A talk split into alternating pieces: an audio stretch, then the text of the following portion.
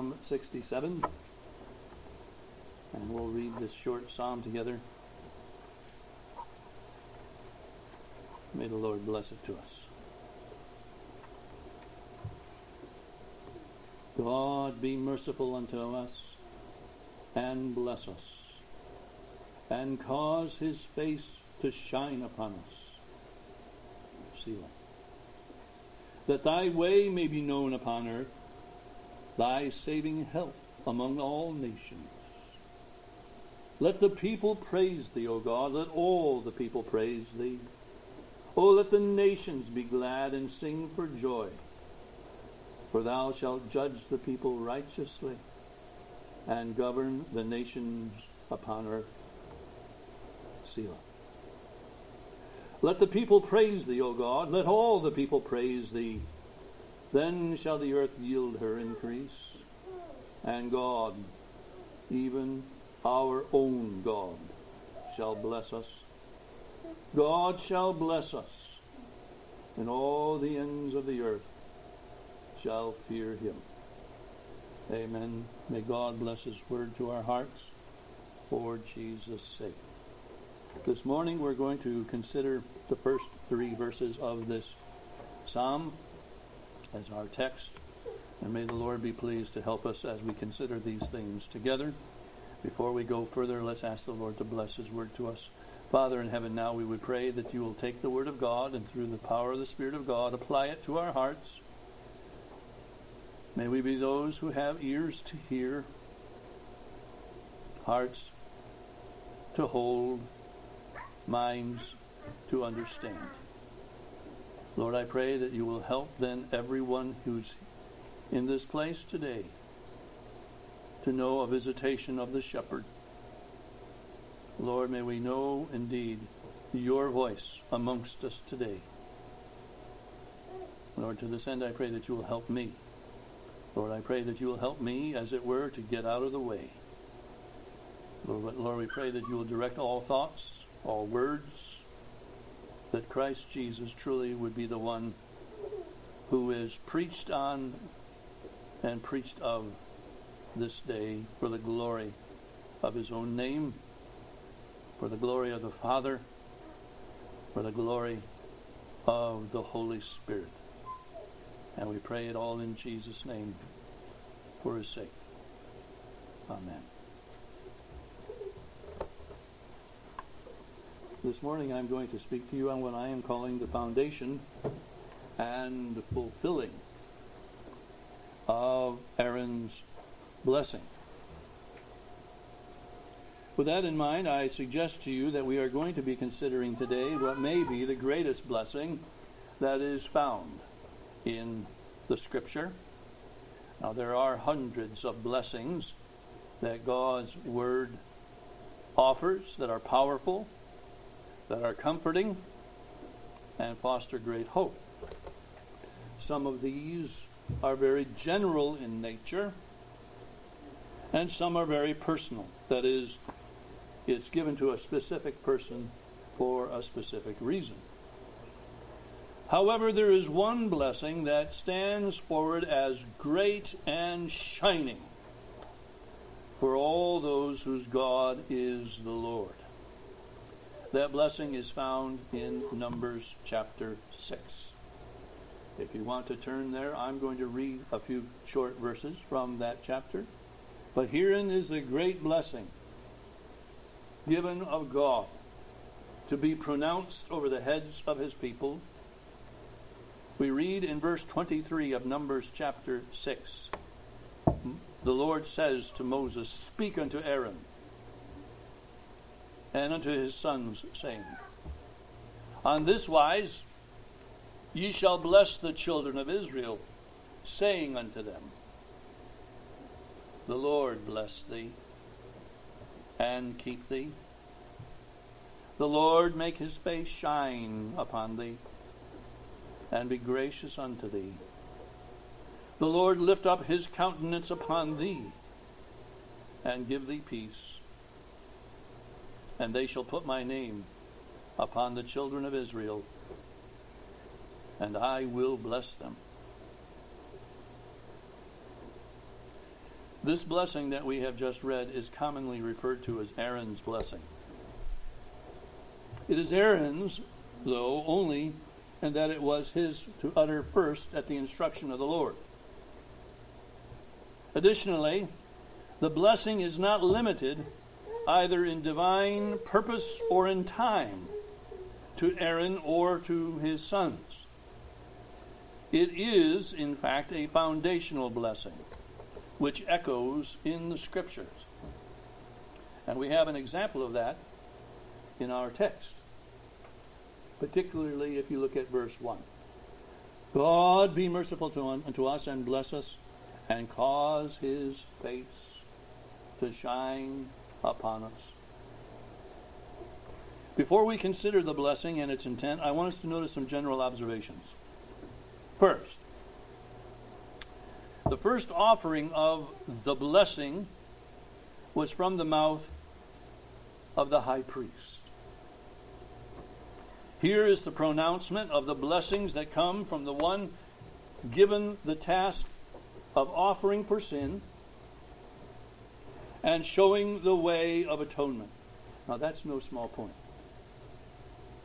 The blessing is first a blessing of freedom from sin. God's face cannot shine while the issue of sin still exists.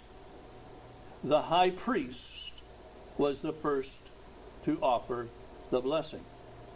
Second, the echo of the same blessing is offered by a king. Here is heard the desire of the one who reigns that all that have been given to him to rule would know acceptance and owning by God. For God's face to shine is for God to accept. And here I offer two verses. Consider how it applies. Ephesians chapter 1, verses 5 and 6 having predestinated us unto the adoption of children by Christ, Jesus Christ to himself, according to the good pleasure of his will, to the praise of the glory of his grace, wherein he hath made us accepted in the beloved. You have a prayer of a king. You have a blessing of a king.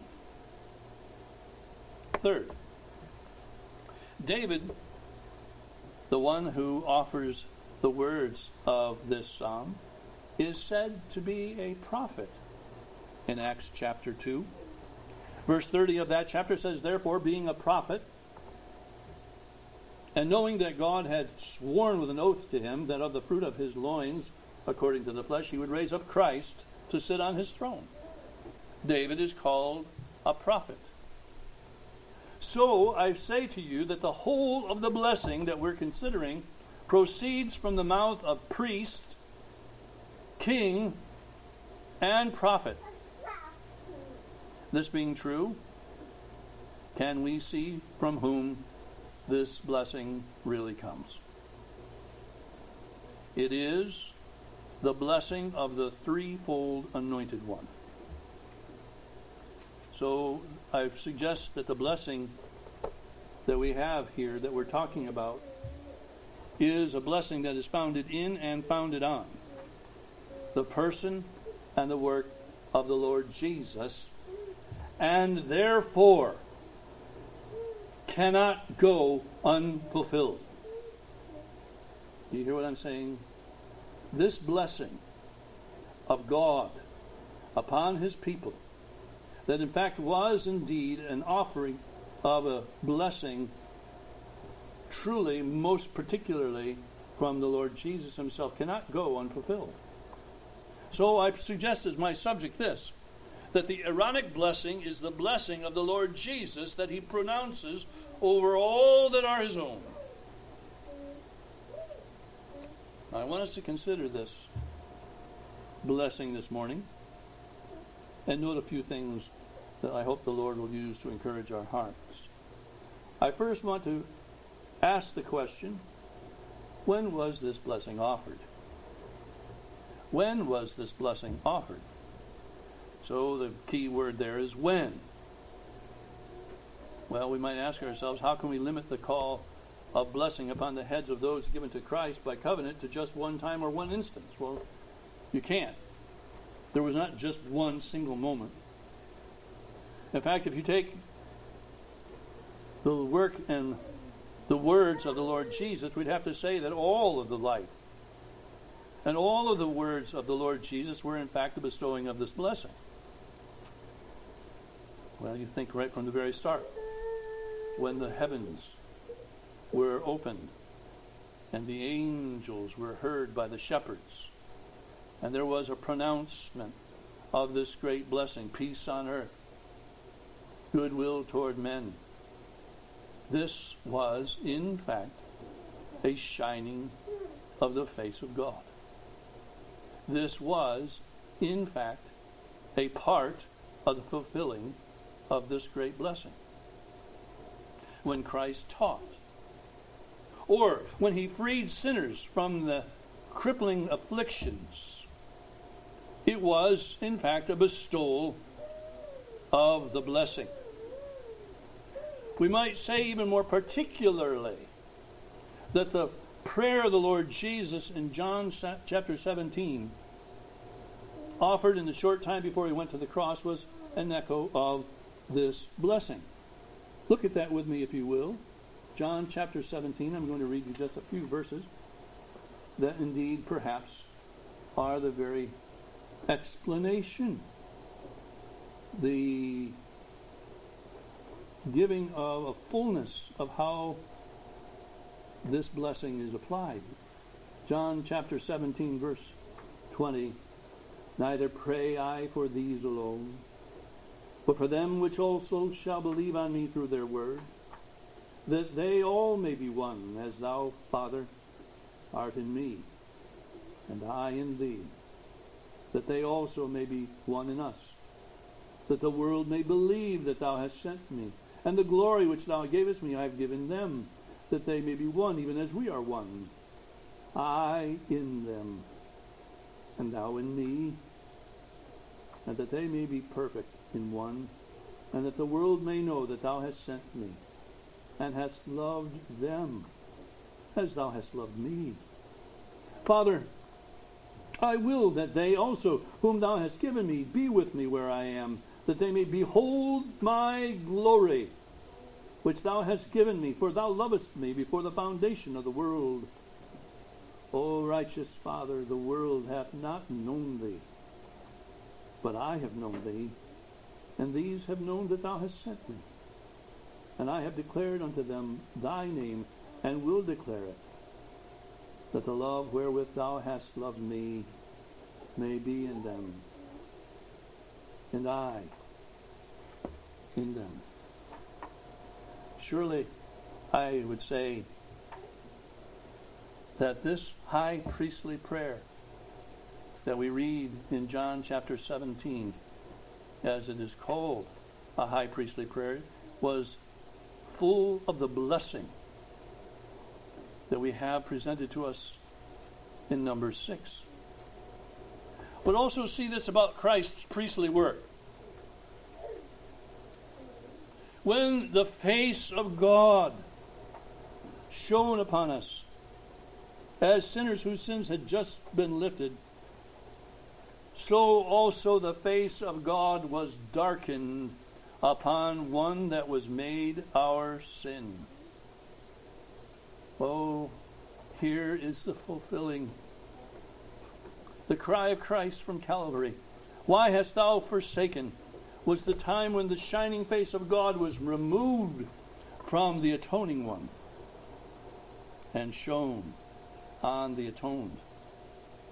The Lord lifted up the Lord accepted in that time when the Lord Jesus pronounced that he himself realized his being made sin for us. And in that very same moment, when the veil was rent, there was the everlasting fulfillment of the high priest's blessing. Understand this Aaron could never have offered the blessing had not that Aaron did at the altar been seen. Unless there was the sacrifice, unless there was the atoning, then Aaron's blessing could not have ever been pronounced because the blessing was tied to the work. So I say to pronounce the blessing is to pronounce the mercy of God by sins being removed and God's smile being seen. God smells that sweet savor of a perfect sacrifice and is well pleased. So I say the when really comes down to what the Lord Jesus prays and did for us by his atoning work. Which leads me then to a second question. How was this blessing obtained? How was this blessing obtained? The blessing of Numbers 6 and Psalm 67 was a blessing that was bought. It was not just a beneficent wish. It wasn't just that Aaron said, Oh, I hope the people of God will know the shining face of God upon them. I hope the Lord will give you peace. I hope the Lord will give you graciousness. May that be your portion. I'm wishing this for you. That doesn't have anything to do with the blessing that Aaron was instructed to give at all. The blessing, and in fact, I emphasize this to you the blessing, the Aaronic blessing, did not originate with Aaron. He was told to offer these words exactly. Such thoughts of a blessing of this magnitude Indeed, the shining face of God never entered into any man's mind. Further, that the Lord would bless and keep, that the Lord would be gracious and give peace were not blessings that any man could ever bestow. Such a blessing came entirely from outside of the heart of a man. Aaron simply saying that was not going to do a thing. But we must also note that it was Aaron who was instructed to give this blessing. It was Aaron that was to give this blessing. You say, What's your point? My point is this it was not Moses that was to give this blessing. Moses could not give this blessing. It was Aaron that was to give the blessing. Aaron was the high priest that labored with all that spoke of sacrifice and the penalty of sin. He was a picture of the truth that acceptance with God was by the suffering of a substitute. So too was the message of Abel's sacrifice. Cain's sacrifice sought to obtain the shining face of God by the works of the hands. If the blessing had come from Moses, it would have been the same thing. What does Paul tell us in Galatians chapter 2? He says this knowing that a man is not justified by the works of the law, but by the faith of Jesus Christ, even when we have believed in Jesus Christ, that we might be justified by the faith of Christ and not by the works of the law, for by the works of the law shall no flesh be justified. My point to you is this Moses could not pronounce such a blessing. For he stood as the Scripture's picture of the law. By the works of the law shall no flesh be justified. But Moses, and here's this no small point Moses, as the picture of the law, could stand and justly, lawfully, and righteously instruct that the blessing must be pronounced by Aaron as the blood was accepted for sin. You say, what are you saying? I'm saying this. Moses, the law, says it is right, it is just, it is completely appropriate that the Aaronic blessing be pronounced by the one who deals with the offering for sin. Because by the doings of the law, there is no such blessing. There's only condemnation. So I say, the blessing of God, and hear me on this the blessing of God has nothing to do with the outward workings of any man. The law cannot bring the smile of God upon us, for all have sinned and come short of the glory of God. My question to you this morning is why do we still try? Why do we still try? Why do we even tell one another that God's smile will come upon you as you do? As you live a certain way, as you have certain habits, or as you employ certain spiritual techniques to life. Why is it that we preach to ourselves that God's blessing comes based on what you do? Here's the point. By the works of the law, by you doing these things, God's smile never comes to you. But when there is the pronouncement of the priest who is not tied to you and your works, when the priest offers the sacrifice holds the blood up. The Father is well pleased with that and says, I will bless, I will smile on all to whom that blood is applied. Oh, see, the smile of God, the blessing of God, the lifting up of the countenance of God, the keeping of God, the graciousness of God is something that comes by blood, by the blood of the Lord Jesus as it has been applied to us. And my point that I started this service with is this that when Christ Jesus pronounces that blessing, it cannot go unfulfilled. Now, I have a third question, and it is this Why was this blessing bestowed? Why was this blessing bestowed? Well, you have the answer to that question in verse 2 of our text. That thy way may be known upon earth, thy saving health among all the nations. The reason why this blessing is bestowed was for the glory of King Jesus and for the furtherance of his gospel.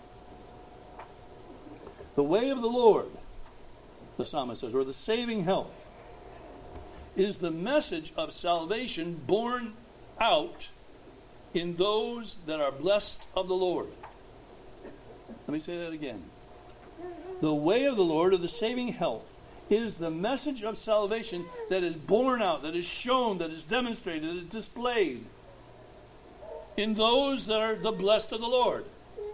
For that reason, the Lord Jesus simply tells to us, and I think everybody here can quote this verse Matthew 5 16. Let your light so shine before men that they may see your good works and glorify your Father which is in heaven. There's been something that's been implanted in you. There's something that has begun in you. There is a light in you that is now to shine forth. There's a reason why God wants you to have your light shining forth. Why? The men might see what that light does, the power that's behind that light, and glorify God. Understand this any light, any grace, any goodness, any mercies that are evident and viewable in your life. let's just call what I just said light. Any light that you have in you that shines out before men is a reflected light. It's not an original light to you, it's reflected. The mercy that has been bestowed and the face that shines on us is to be a means through which our God is glorified and in his saving of sinners through Christ.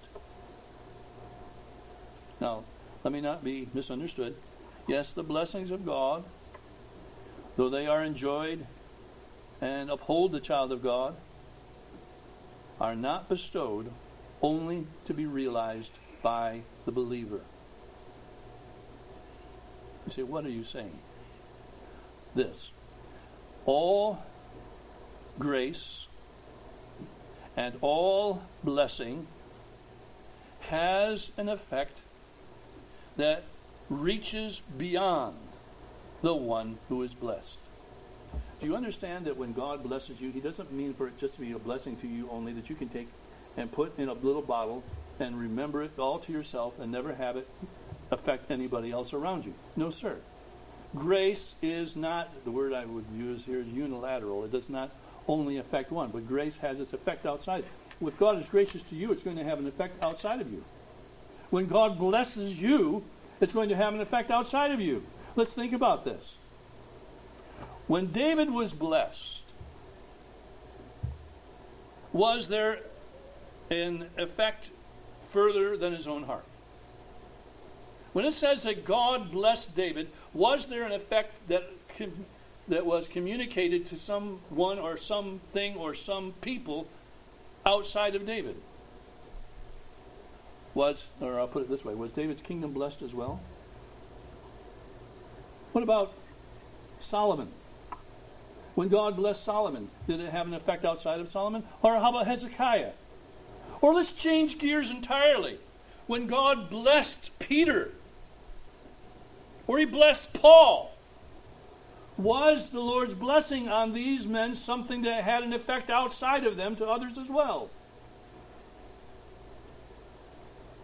Oh, my point to you is this ultimately, ultimately, the Lord blesses that we might rejoice,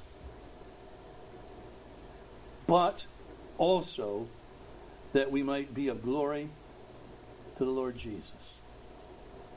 What I'm saying to you is not a concept that is new. In fact, it is the first of the catechism questions. What is man's chief end? What is man's chief end? I just said it to you in reverse order, but it's the same thing. Man's chief end is what? To glorify God and enjoy Him forever. I said it the other way too. I said that we might rejoice or enjoy the Lord, but also be of glory to God. Do you understand that the blessings that Christ Jesus puts upon you is for you to be able to rejoice in your God as you are able to now know that you're accepted with God, go on with God, commune with God, know the Lord's graces and strengthenings in your own heart, but also that you might have an effect outside of yourself that truly is glorifying to God. Let me read to you something that proves what I'm trying to say. Ephesians chapter 1. Perhaps some of you even know these verses by heart. Ephesians chapter 1, verse 11 and following, it says, In whom also we have obtained an inheritance, speaking of God, in Christ Jesus.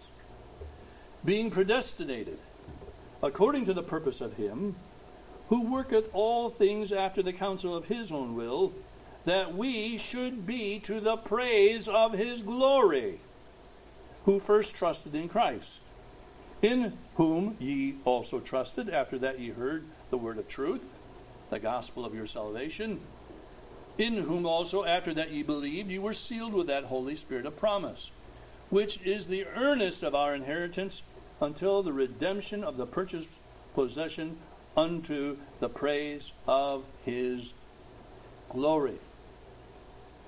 We have been chosen by God. We have been saved by God. We have been sealed by God for the glory of Christ Jesus to be his inheritance, but also for the glory of God that stands before the world among all the nations, verse 2 says of our text, as a light.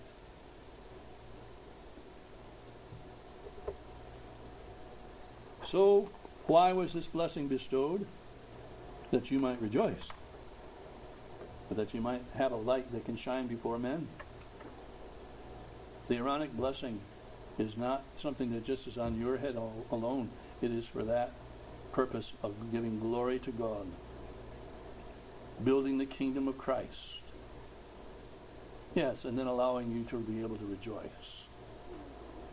Well, I come to my last thought, and with this we're done.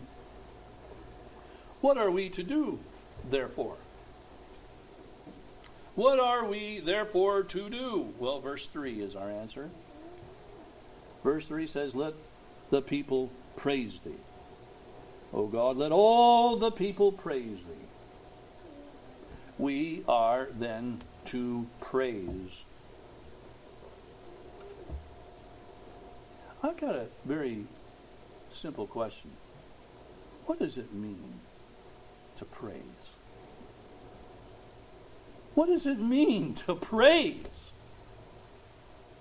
Is praising God only to sing a song?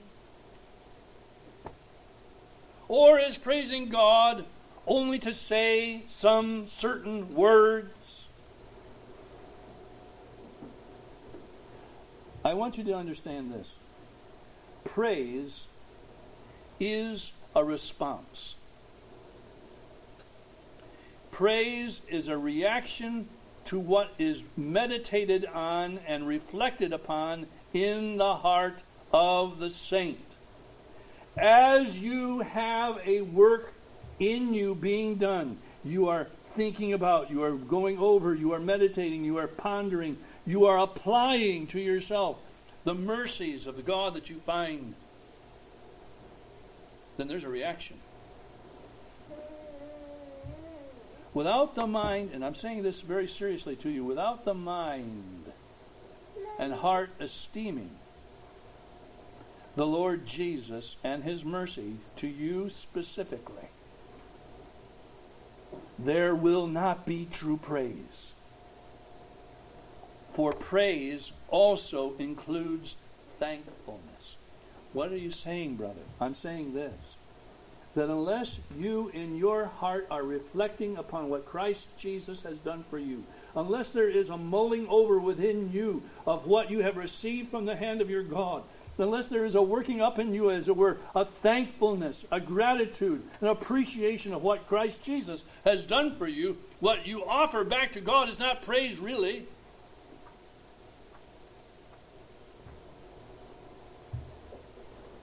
This may sound somewhat hard, but I mean it with my whole heart. The mindless, and I underscore that word, the mindless noise that is often seen in the church today has little to do with praise and truth. For the reason I just said. Praise requires a meditation, a reflection, and esteeming of the person of the Lord Jesus and what he has done for you personally. As a reaction to that, your heart opens and there comes forth thanksgiving. And perhaps a number of different ways, whether it's singing or praying or praising God by telling somebody else what Christ has done for you. You say, Are you sure that this, you're on the right line with this? Let me just give you an example of true praise. Luke chapter 17, verse 15 says, You know this incident. And one of them, when he saw that he was healed, turned back and with a loud voice glorified God and fell down on his face at his feet, giving him thanks. And he was a Samaritan. Now, you know who I'm talking about. You know that there were nine others that went on their way.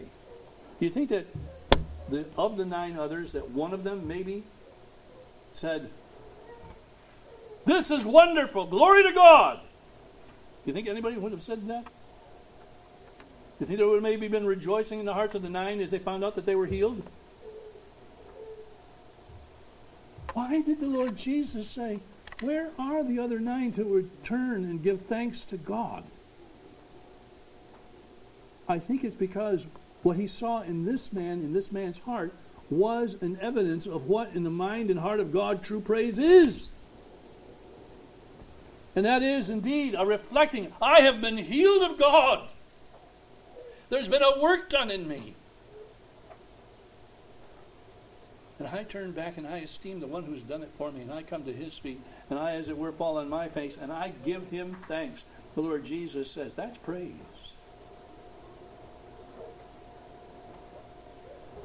We are, therefore, to praise the Lord for the blessing that He presents upon our hearts and heads. I simply say, then, in concluding this thought, the blessing that we read of today, that we read of in number six, is the blessing that is in the work of Christ. And the more you set your heart and mind on that, the more you will discern the shining face of God. Let me say that one last time. The more you set your heart and mind on what Christ Jesus has done, the more you will discern the shining face of God. Well, amen. May the Lord bless His word to us today for Jesus' sake. Let's all pray. Our Father and our God, again this morning we are glad to look into your word. We're thankful, Lord, that your word is whole. That it is not something that says one thing one place and then contradicts itself someplace else. But there is a common message. And the message is all about Christ Jesus. So that we know that when he said, Lo, I come in the volume of the book that it is written of me, we know that the whole of the book speaks the same. We pray, O God, that as we would be those who would love to live, as it were, under the light of the countenance of our God, we pray that you will help us to be those who continue in our hearts and habits to reflect on what the Lord Jesus has done, and therefore, with thankfulness, are able to rejoice in the blessing of our God. Lord, now I pray that you will seal to our hearts the good of having been in your word today. Bless it. Move within us, we pray, that we might be those who indeed have lights that more brightly shine before men that you might be glorified. we pray this all in Jesus' name and for his sake. Amen.